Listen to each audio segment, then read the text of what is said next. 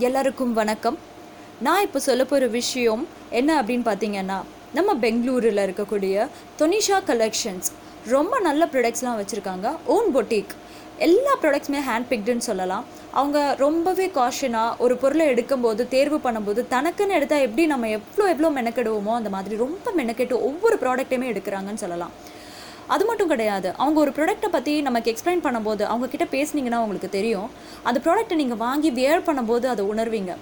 அதில் இருக்க அந்த எலகன்ஸ் அந்த சாரியோட டச் அண்ட் ஃபீல் அந்த வார்த்தையெல்லாம் நீங்கள் அந்த சாரியை அந்த ப்ராடக்ட்டை எடுத்து நீங்கள் வேர் பண்ணும்போது கண்டிப்பாக அவங்க வேர்ட்ஸை எவ்வளோ உண்மைங்கிறத நீங்கள் உணரலாம்.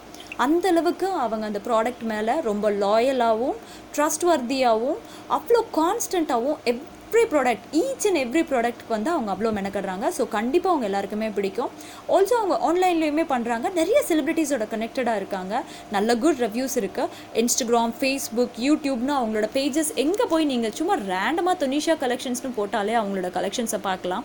மோஸ்ட் ப்ராபபிளி ப்ரிஃபரபிள்ன்ற இடத்துல மொதல் அவங்களோட தான் வரும். நீங்கள் ஃபேஸ்புக்லேயே கூட தனிஷா கலெக்ஷன் போட்டிங்கன்னா மொதல் அவங்களோட தான் வரும் ஸோ நீங்கள் கண்டிப்பாக பாருங்கள் அண்ட் uh, உங்களோட ஃபீட்பேக்ஸை நமக்கு மறக்காமல் கொடுங்க. ஓகேவா தேங்க்யூ